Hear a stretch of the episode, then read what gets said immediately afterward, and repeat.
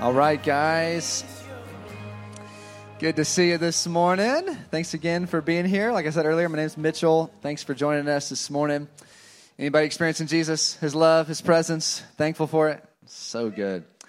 All right. Hey, before the message, just a couple things. Want to reiterate what Maggie just said to all of the new faces here. Uh, or if you're uh, just been coming around the last couple months, but you're not yet connected to a life group, I want to highly encourage you guys to come after church the intro to Antioch. It'll be right upstairs in the prayer room. You go out those doors to the right, you'll see some stairs. And we'd love to have you join us, especially if it's your first Sunday. This would be just perfect for you. Just get a download of what church you just walked into, and we'll provide lunch for you. All right, it's on us. All right, so uh, come to that. We'd love to uh, meet you. And then another thing I want to let you guys know this is mainly for our pillars. Um, uh, raise your hand, pillars. There's several of you guys out here. So, pillars is kind of our term for members here at our church. It's those that really carry the vision and values and walk it out because we need more than just the five staff to uh, continue to walk this out. And so we're having a Pillars uh, lunch or Pillars meeting on August 20th. Is that right? Where'd Maggie go? I should probably know these dates. Anyways, August 20th, that's uh, two Sundays from now and would highly encourage you guys to make sure you're there. If you are not a pillar, then uh, we're actually going to have a little just 15, 20 minute kind of pillar interest meeting. If you're curious to know how do I become a pillar, what does that even mean, and why does this church have pillars? And uh, that'll be really helpful for you and insightful if you're not in that team. So I want to give you guys a couple weeks heads up. We'll remind you again um, next Sunday. Sound good? Are you guys ready for the message this morning?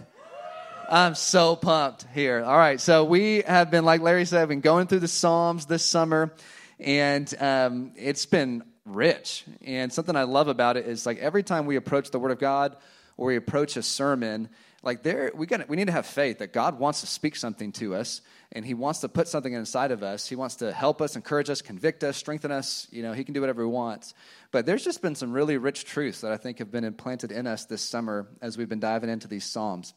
Uh, but my uh, other favorite part about this series is that we've had some in-house communicators preaching these messages, and so you guys, you've got to, we've gotten to share the wealth that's in this room of so many people that love God and God speaks to them. And um, anyway, so we are wrapping up this series this Sunday. This is the last time. At, next week, you're stuck with me for several weeks to preach. So sorry, guys, but it is it is my joy and delight to invite up a man of God that's preaching this morning, the one and only Tima Tarankov. Would you give it up for Tima?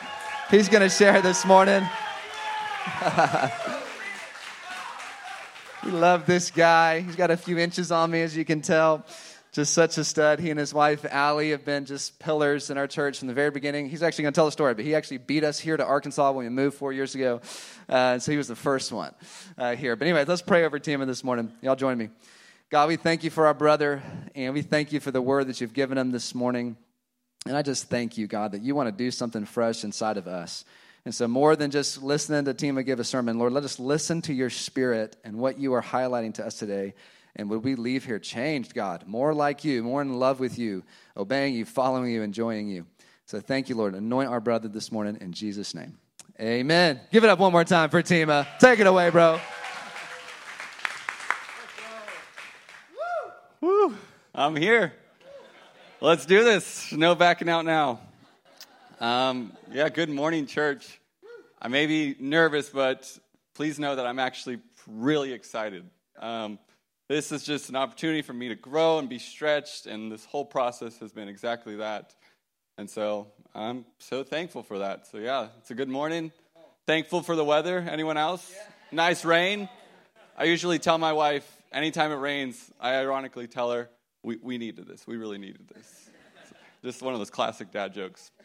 Um, yeah, so I want to start this morning by first just honoring and thanking Mitchell. Um, the Summer of the Psalm series this entire summer, just the whole thing has been incredible. The way that he's challenged us to read the Word of God. For a lot of us who did the Man on Fire, we were diving all the way in. It was like a mini ADS. Um, for prayer Sundays, offering Sundays, and even a corporate fast last week. This has been a summer where we weren't just called to rest and be lazy, but we're instead pressing in more in Jesus. And so, thank you, Mitchell, for that. And I'm also, I'm sure y'all are glad that we've gotten to see some in-house speakers. Um, I know everyone that's spoken has just been like challenged, and it's been incredible, caused us to grow. And Mitchell easily could have just fired off eight incredible sermons. It would have been very good, but instead he took a risk. He empowered the church body, and we got some awesome sermons out of it. You know, we got to hear Antioch's uh, first hit single by Jeremy come out last week. That was incredible. I didn't expect that. but no, it's been great. Um, and yeah, don't be fooled. Uh, there's no reason or design that I'm going last. It was simply because when he asked me, I said, Lord, I don't want to do this, but just put me at the very end. I'm going to I'm going to have a child in between there. I'll be a father of two, and by then, the wisdom of the Lord, the boldness, it'll fill me up. Um, and yeah, so here I am. I can't say I feel any different. so, just a lot less sleep, I will say that. Um, yeah, so let me start by introducing myself. Few may, few of y'all may know me, few may not. Um, my name's Tima Tarankov. I grew up in the Fort Worth, Texas area um, from a family that radically loved God and was committed to the local church. Um, like most people, I'd sin in my life, and it was something that I was deeply, deeply living with. Um, it wasn't until my senior year of, of high school, um, my older sister, she shared a prophetic word over me. Um, testimonies are powerful. Um, she shared a prophetic word over me of how I was trying to run after Jesus, but I had all these chains on my feet. And all I had to do was release them, but I was holding on to them for some reason. After that, I knew exactly what to do. I confessed my sin. I broke off a relationship I should have never been in. Got rid of a lot of toxic friends and went all in for Jesus. After that, I attended college at Texas A&M. It was great, and uh, I knew right away I wanted to find a church with authentic people, and so quickly found Antioch. I jumped all in. I, I did want to be lukewarm in college. I wanted to be all in. And so I made it my goal to jump into everything. I was like, if they're having 6 a.m. prayer, I'm there. If they're outreaching, I don't want to do it, but I'm going to be there. I, I literally like try to challenge myself to do everything because I knew what my flesh wanted was usually what I didn't need, and what I was being called to and challenged to by the church was the best thing for me. So in college, my faith truly grew. I learned to walk in purity. I learned to disciple other men. And I made lifelong friends. Take a drink of water. Along the way, my senior year, I met a beautiful lady. That was nice. And uh, on our third date, she dropped the news to me. She's like, Hey, I know we just started dating, but I am moving to Fayetteville, Arkansas this summer with the Welches and a group of friends to go plant a church. And I, in that moment, was like, Lord, you must be calling me to Arkansas then. so, yeah. After that, we got engaged. Uh, we graduated college and took a job up here. And on uh, June 18th, 2019, I loaded everything I owned in the back of my Honda Civic, drove to, drove to Fayetteville. Like Mitchell said, I was technically the very first person here. I beat, I beat Mitchell and Maggie by like three days. And for a moment, I thought, man, I sure hope this wasn't one big prank by Mitchell. but uh, thankfully, it wasn't. Um, and here we are today, four years later, with an incredible, thriving church. Um, now I got two children that are amazing. Um, now I drive a Honda Accord. That's right. That's a full size sedan. the Lord has been faithful indeed. Um, and if we can throw up a picture of my family.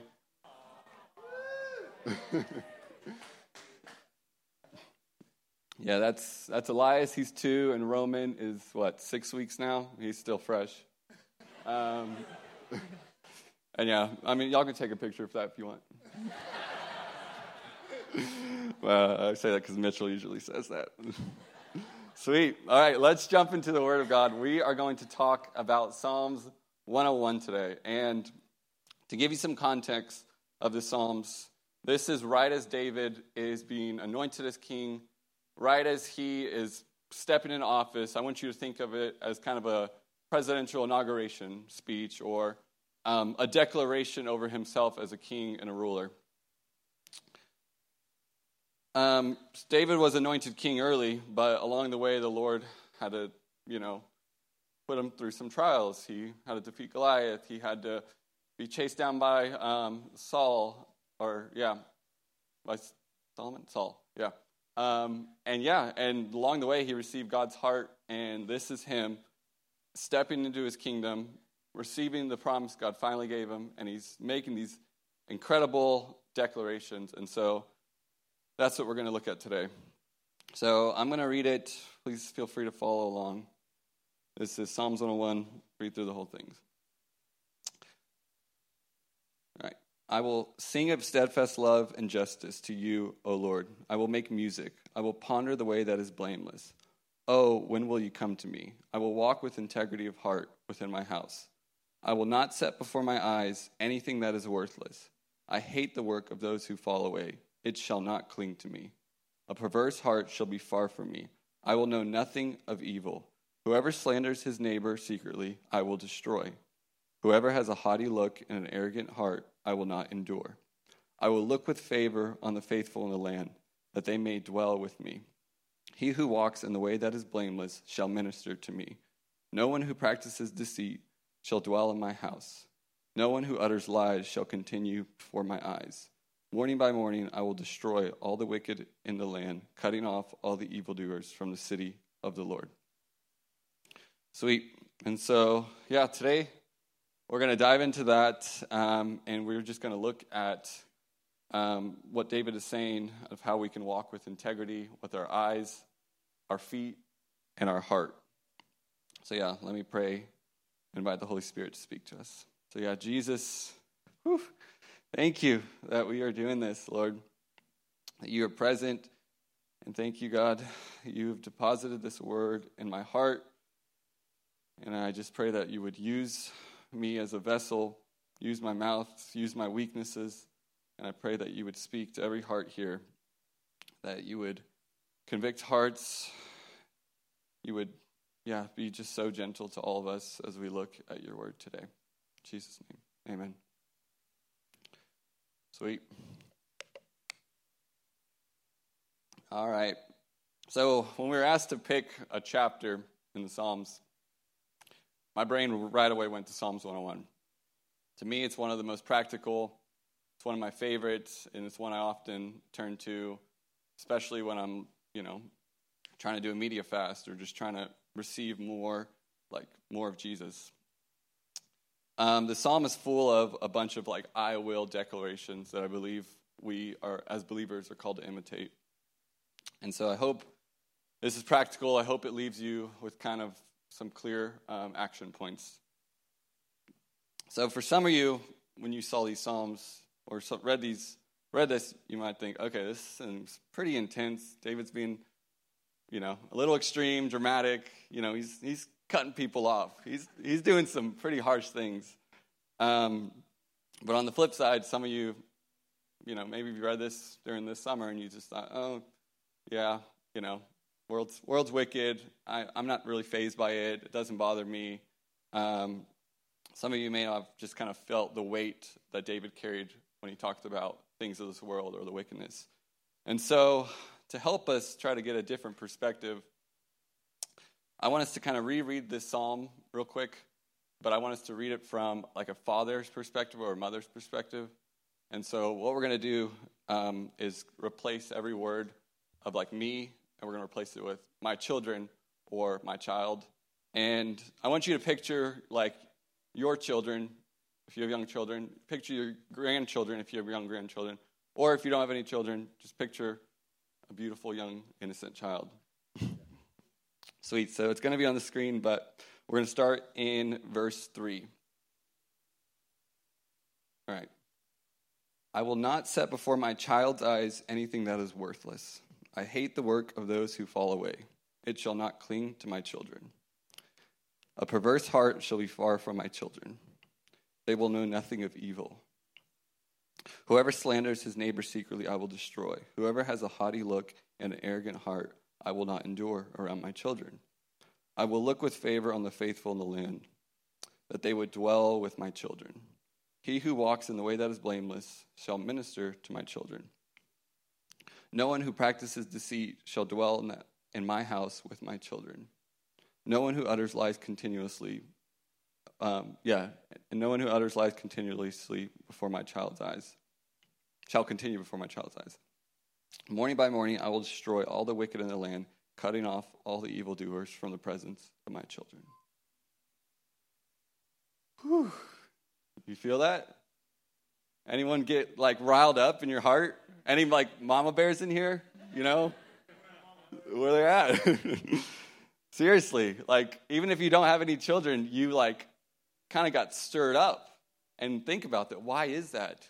Well, we know that a child is beautiful. They're they're precious. They're innocent. Their mind is still developing, and it's just such a they're like highly influenced. Their brains are malleable. They soak in everything they receive, um, and they try to imitate everything that is around them. And so naturally, we want to only give them that which is good. I mean, I see this with my uh, two year old. He's just constantly wants to be like me, he's constantly imitating the things we do. Um, according to him, my first name is Babe. Um, and if you ask him, he'll tell you that. But he literally, because my wife will just, you know, shout it across the hall. So according to him, my name is Babe.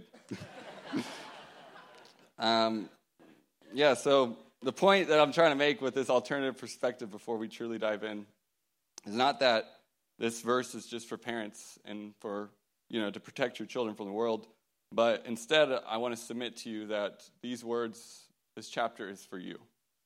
We are all highly malleable. We are all like children who are just a little bit grown up now, but we are all still so highly influenced.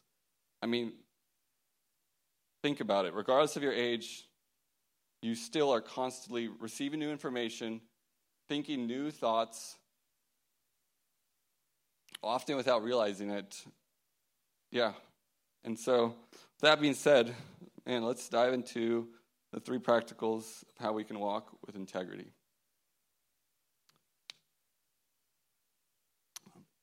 All right, the first point that I think David is trying to make I will walk with integrity with my eyes.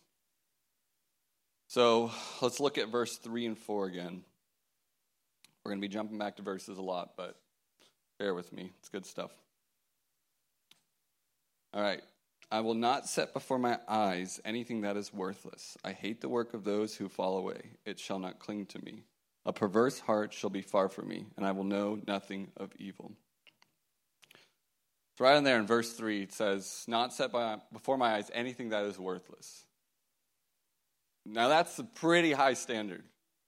And I personally have been convicted by this a lot because there's a lot of worthless things that I set my eyes before.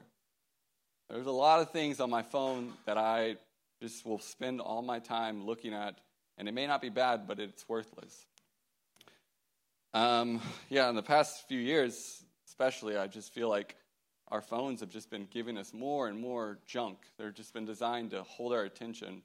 Um, anyone remember when like social media was a place where you only saw what your friends were doing, and then once you got to the bottom, you just kind of like, yeah, I already saw that, so I'm getting off, gonna go live my life. But now it's designed to have these like discover page and suggestions and it it honestly it's just it's feeding you all this stuff. And maybe i'm just the only one that feels this way but i feel like i just get stuck into what i like call a vortex where i just i'm watching all these videos suggested stuff and it's like just filling my mind with all this junk and a lot of times i've come across things that are perverse or just have like a you know, crude humor to it, and it just kind of leaves me like frustrated, like, God, ugh, I hate this thing that I'm putting in my mind. I like hate that I just got on my phone right before I was supposed to spend time with God, and I was just gonna, you know, check for two seconds, and here I am 15 minutes later,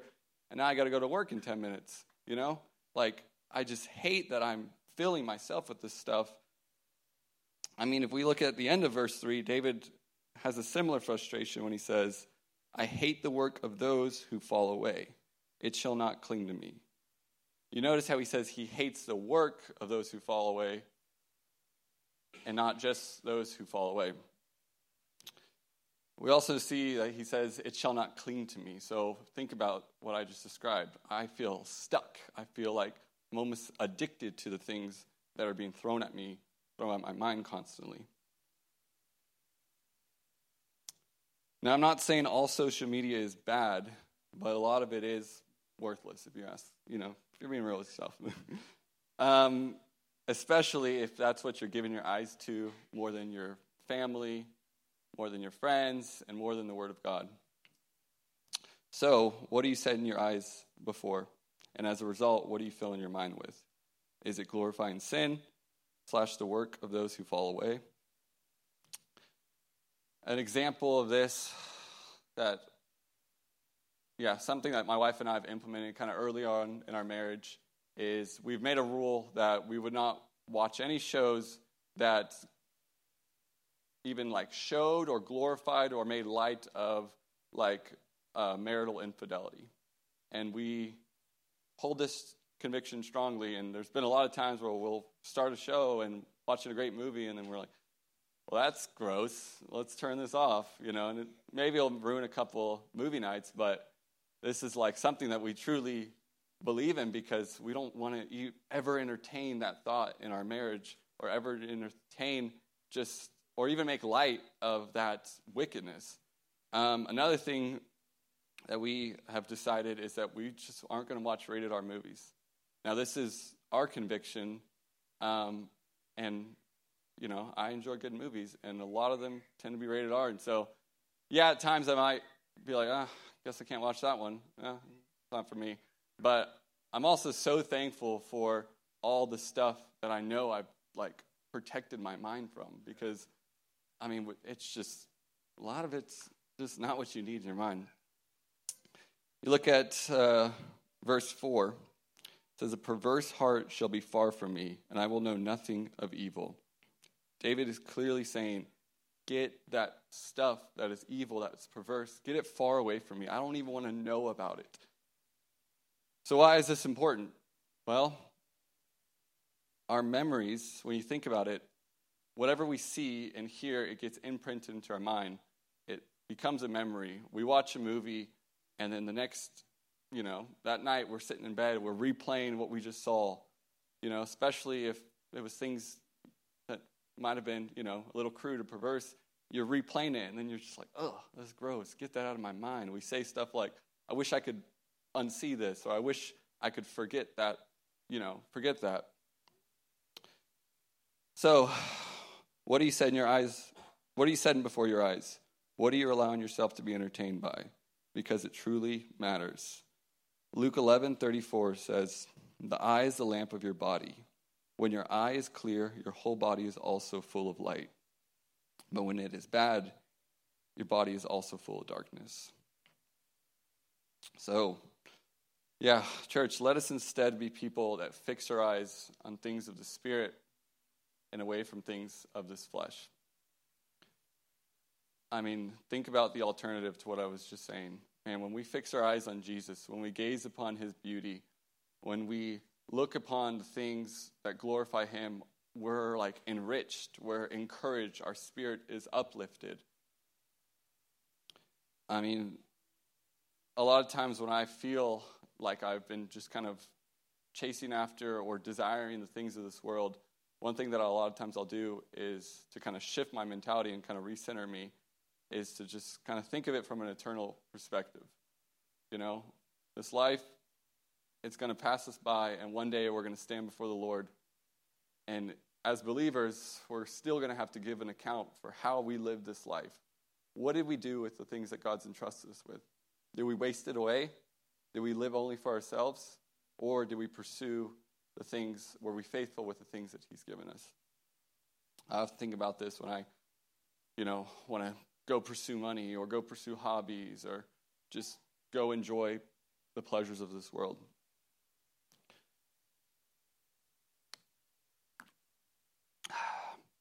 All right. Point number two. We're rocking. All right. I will walk in integrity with my feet. All right, we're going to look at verse 5 through 7.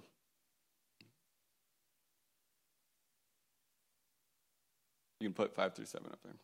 Awesome. All right. Whoever slanders his neighbor secretly, I will destroy. Whoever has a haughty look and an arrogant heart, I will not endure. I will look with favor on the faithful in the land, that they may dwell with me. He who walks in the way that is blameless shall minister to me. No one who practices deceit shall dwell in my house, and no one who utters lies shall continue before my eyes. So David clearly is saying he does not want to surround himself by people that are wicked. He only wants to have in his council those who have blameless hearts that are pursuing the things of the Lord. See, David, in his wisdom, had the same wisdom that a lot of mothers have when they tell their kid, I don't like your friends, or you become the kids you hang out with. So, who are you surrounding yourself by? Who are those that have the greatest influence in your life? Or you can phrase it differently who are the people that you are subconsciously imitating? You will naturally draw your identity from your closest and direct community. Think about it from the clothes you wear, the way you act, the way you talk, and the things that you enjoy. There's a quote that says, Show me your friends, and I will show you your future. Um, my mom used to always tell me this, and I always thought it was like a random Russian proverb, but when I looked it up, it wasn't. but anyways, Proverbs uh, thirteen twenty says something similarly, where it says, "He who walks with the wise will be wise, but the company of fools will be destroyed." So, if your closest friends are those who are chasing after the things of this world, you can bet that you will not be far from behind them. Now, recently there has been just, man, my heart has been broken when I see old friends from college who were once radically chasing after Jesus and now they've completely fallen away from the world. I mean, in college, these people were walking in purity, they were committed to the church, they were encountering God regularly. And now, just a couple years later, they're like fully in the world. They're embracing a life of sin and they've just walked away from God. I mean, it, it breaks my heart how someone can go from experiencing Jesus in a genuine way to rejecting him and going back to the like muck and the mire. the scary truth is we're not immune from this. I mean, no one is immune from sin. If you look at the Old Testament, I mean, the nation of Israel did this over and over. They turned away from the Lord. They've chased after false idols, even right after they walked through the Red Sea, even right after they experienced the power of God. So, yeah, how does this happen? How are believers pulled away? Um, we're going to look at Philippians 3 17 through 20. Paul, speaking to the Philippians, when he says, Brothers, join in imitating me and keep your eyes on those who walk according to the examples you have in us.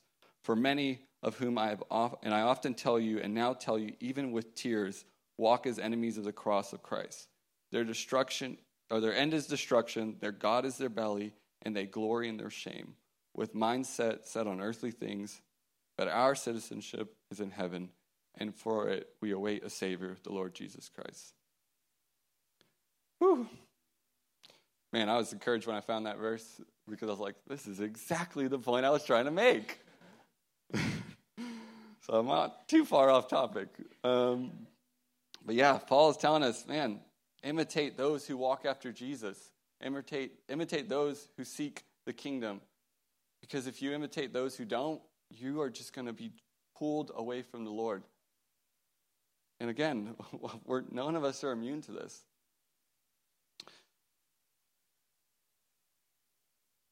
Now, in my life, I got to experience the positive side of this. Um, my freshman year of college, a few of may may know may have known me then, but I was pretty immature. I made a lot of mistakes. I was still learning. I was still growing. I mean, I was 18. Give me a break. But uh, my sophomore year of college, um, a guy who was my life group leader and was discipling me, he invited me in to join his like house of guys, and this house well, there was a total of eight guys. It was a three bedroom, two bath. All right. now, these guys were all older than me. Majority of them had already graduated college, and they had stayed an extra year to do the Antioch Discipleship School. Um, so they were committed to like spiritual disciplines. They were committed to uh, following after Jesus. And before you think, man, this house must have been a mess. Like literally, four guys shared one bathroom. the six guys shared one bathroom. The other two, it was in the master. We didn't, we didn't touch that bathroom. But uh, yeah, the reality was we probably had the cleanest house in College Station. I know that for a fact. It was cleaner than my wife and all her roommates' house.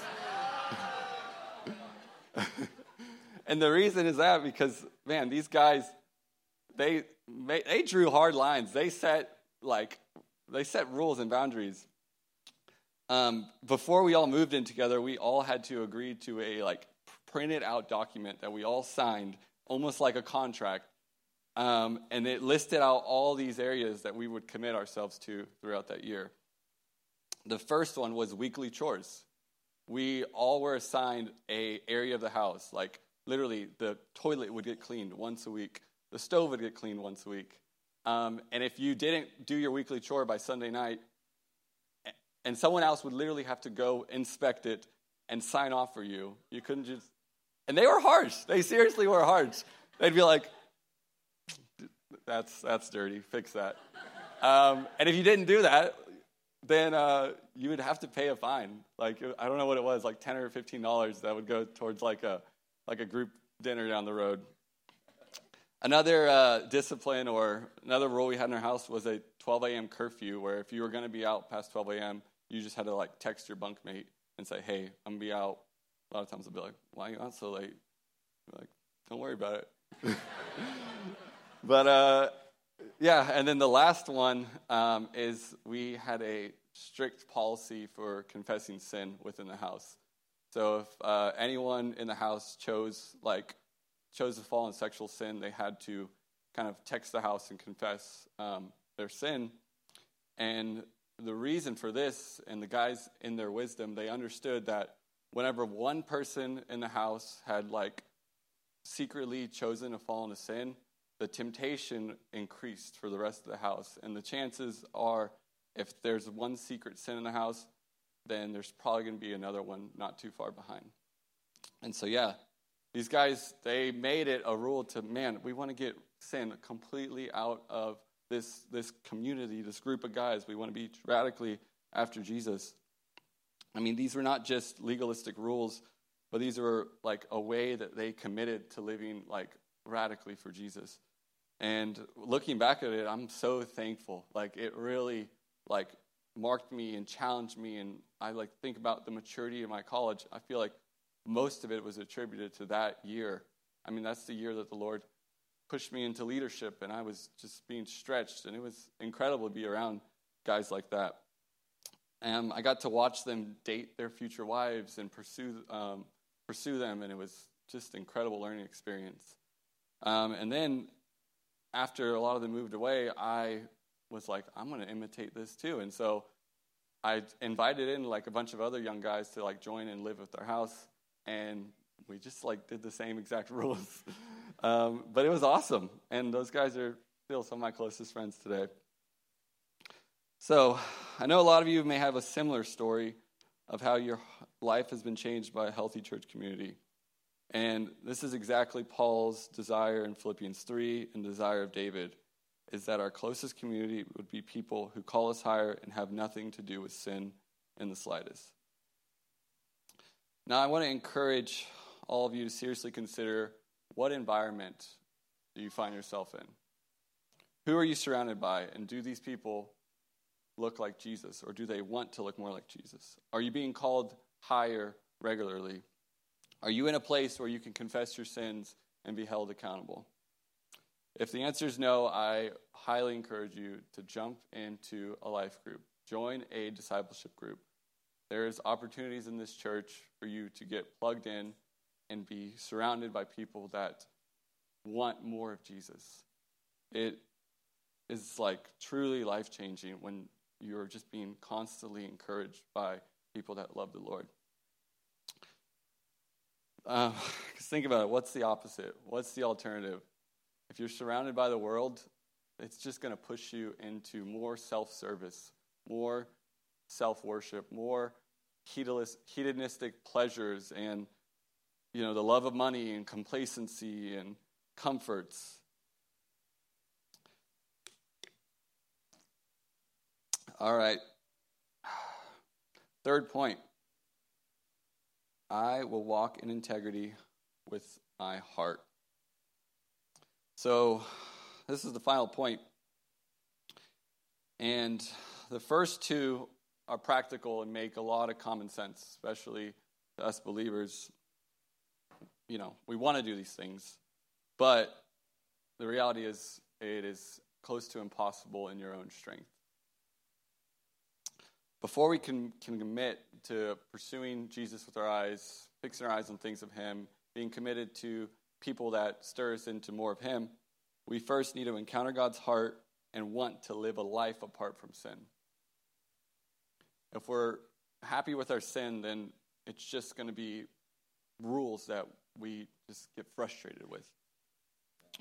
Without the reality of God's heart for sin, this is all a list of rules of should and should nots. And a list of rules will not sustain you, but truly experiencing the heart of God will. I mean, David makes it clear that God hates sin. And we are called as people to also hate sin. This may seem harsh, but so is the consequence of sin. If we look at verse 8, the final verse of this chapter,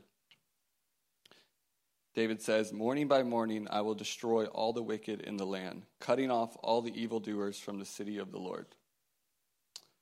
David is saying, I will cut off all the wicked from the land of the Lord.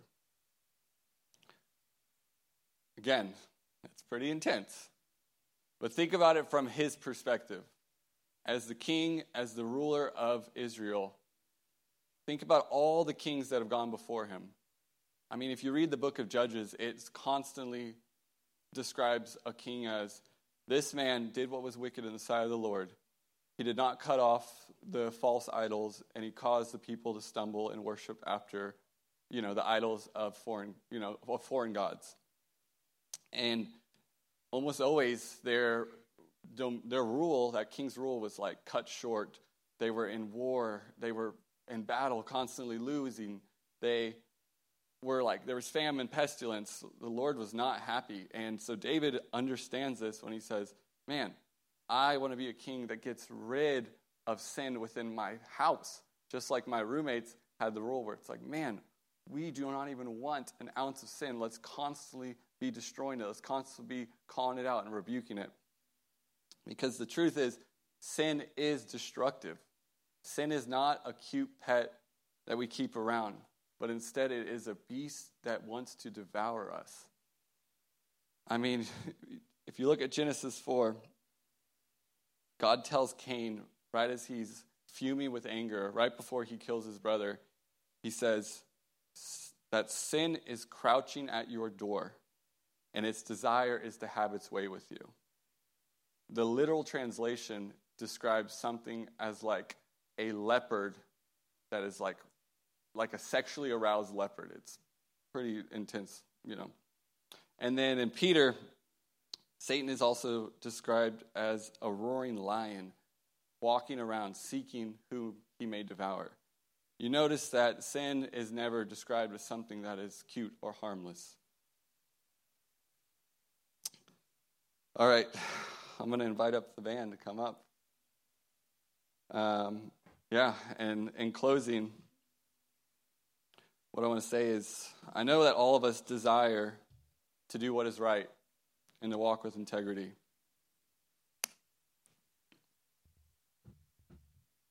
But we also know that, man, this is not easy. As believers, we still choose sin sometimes. We still have sin that we need to overcome that is kind of like deeply ingrained in us. I mean, we look at um, what Paul says in Romans, where it's like, man, we do the things that we hate. No amount of words is going to convince you to change your desires. Only the Holy Spirit can change those desires. Only the Holy Spirit will search your heart and convict you of things that you didn't even know that were there. Only God can remove the desire of flesh in your heart. This is something we need to do daily. We need to receive his heart to hate sin and to love righteousness. There is a difference between knowing that sin is bad and receiving God's heart of the weight of how destructive sin actually is. Satan's powerful, most powerful weapon is to distort truth, to water things down, to water the word of the Lord down. And so often, that will be his tactic is to say, it's not that bad. It's, it's small. It's not affecting your life. But in reality, God hates it. And it is something that he wants you to release. It's something that he wants you to get rid of. Receive God's heart towards sin, then our desires completely change, and that is when breakthrough comes. Receiving a revelation from God is way more powerful than anything that you can learn on your own strength. One example of this is there's a young man in this church that um, shared with me a revelation God gave him about purity. And he said he's been just receiving incredible breakthrough in his walk of purity. And the revelation he received is that his purity is not his own. He has a wife out there who's out there somewhere. He hasn't yet to meet her. And his purity is for her. And one day he's going to meet her. It could be soon, it could be further down the road. And he, when he meets her, he wants to be a man that is pure because that is who she deserves. The reality is, our sin doesn't just affect us, but it affects those down the road, it affects people we haven't even met. And it's that revelation that has just given him such freedom in his sin. So, yes, let's ask God for his heart hatred towards sin. Ask God to transform your mind receive the revelation of the price that Jesus paid to rescue you from your sin, that will change you forever.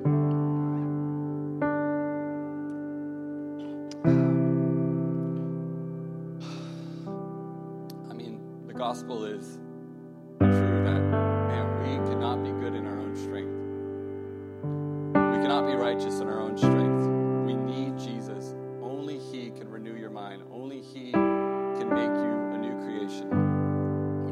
your heart, He fills you with the Holy Spirit, and the Holy Spirit is the one that convicts you and calls you to more of Him. We also need to pursue the things of Him. We also need to set our mind on things that are His. And when we set our mind on things that are His, when we surround ourselves by His people, then we receive more of Him. And when we receive more of Him, that's when our desires are changed. And we receive satisfaction that is true and real. And then we're dissatisfied with the thing of the world.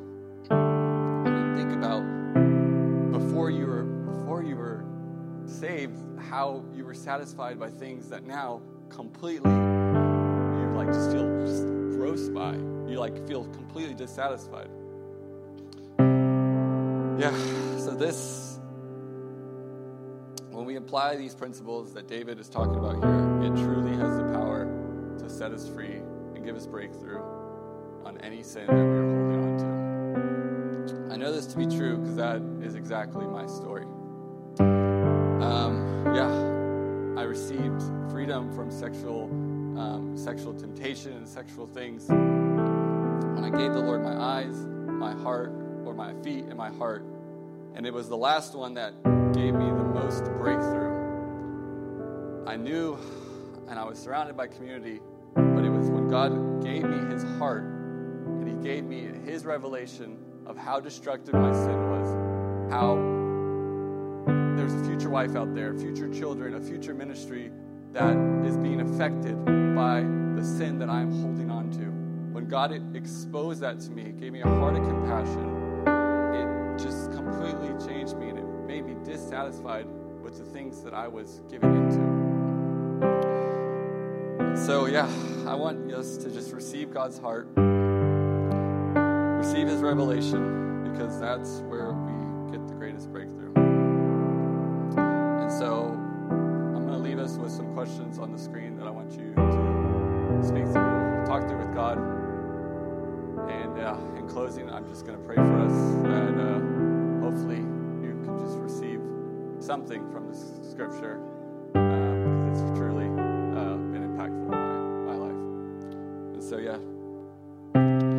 Jesus, thank you.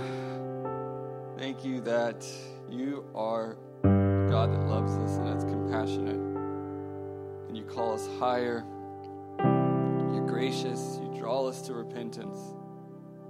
It's your love that draws us to repentance. And so thank you, Jesus.